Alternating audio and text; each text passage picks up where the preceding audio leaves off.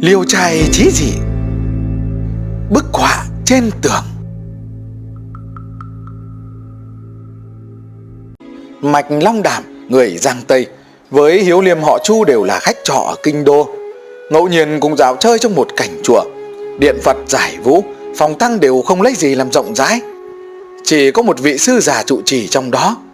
Thấy khách vào, bèn xốc áo ra đón, Rồi dẫn khách đi xem khắp đó đây. Trong điện có tô tượng trí công, Hai bên đều vẽ vời rất tinh xảo. Nhân vật thảy đều như sống thật. Tường bên đông vẽ bức thiên nữ rắc hoa. Ở trong có một thiếu nữ buông mái tóc thể Tay cầm bông hoa, Miệng hé cười. Đôi môi anh đào muốn nhấp nháy. Làn sóng mắt dường như đung đưa. Chàng chu chú mục dây lâu, Bất giác như bị mất hồn, Bàng hoàng thẫn thờ. Rồi thân thể bỗng nhiên phơi phới Như cưỡi trên mây mù. Thoát cái đã bay lên đến bức tường. Nhìn thấy lầu gác trùng trùng, Không phải là cõi trần. Một vị sư già đang thuyết pháp ở trên tòa, Những người mặc áo hở vai, Vây xung quanh đông vô kể. Chu cũng đứng lẫn vào trong số đó. Một chốc, tựa như có người ngầm kéo vạt áo.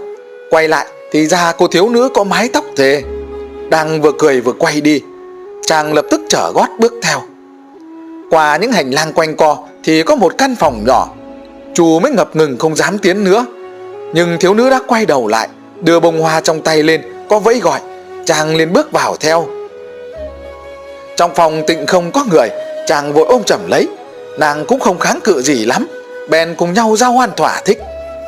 Xong rồi, nàng đóng cửa ra đi, Dặn chú đừng hỏi, Đến đêm lại đến. Cứ như thế được hai hôm, Các bạn gái nàng biết được, Cùng nhau tìm thấy chàng, liền trêu chọc nàng rằng, Cậu bé trong bụng đã lớn tướng và con để mái tóc bồng bồng Cũng học đòi làm cái còn son ư. Rồi bảo nhau đưa cho nàng nào châm, Nào hoa tai, Bắt nàng quấn ngược tóc lên. Nàng mới thẹn thùng, Không nói lời nào. Một nàng mới bảo, Chị em ơi, tụi mình đứng đây lâu, Kẻo người ta mất vui. Cả bọn liền cười và bỏ đi.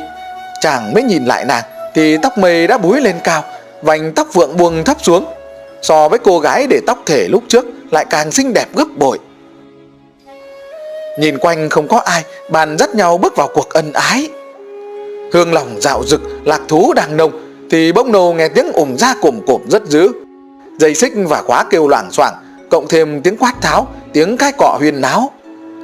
Nàng mới kinh hãi nhỏm dậy Cùng với chàng đều nghé mắt nhìn trộm ra ngoài Thì thấy một vị sứ giả mặc áo giáp vàng Mặt đen như sơn Tay cầm quá, tay cầm chùy Đám thiếu nữ mới xuống xít xung quanh. Sứ giả nói, Đã đủ chưa? Có tiếng đáp, Đủ cả rồi.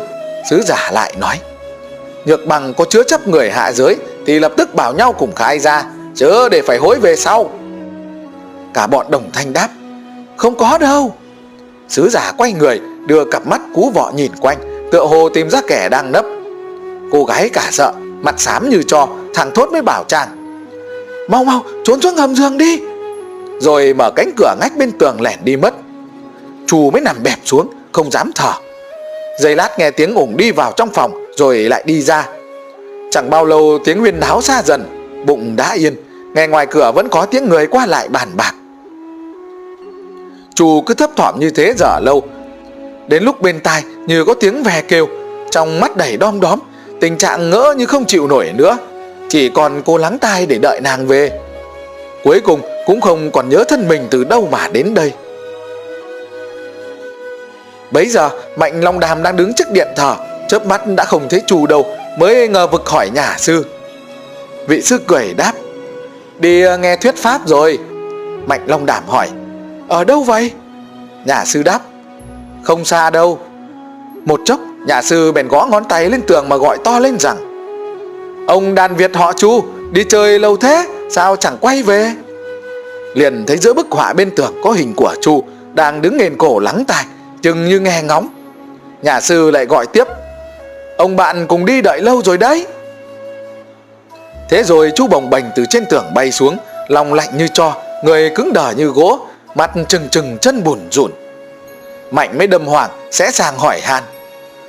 Thì ra lúc đó chú đang núp dưới giường Bỗng nghe tiếng gõ vang như sấm Vội chui ra khỏi phòng để nghe ngóng tình hình Cả hai cùng ngước nhìn cô gái nón hoa Thì mái tóc vặn hình ốc đã cuốn lên cao không còn xóa tóc nữa. Chủ mới khiếp sợ, vái nhà sư già mà hỏi duyên cớ.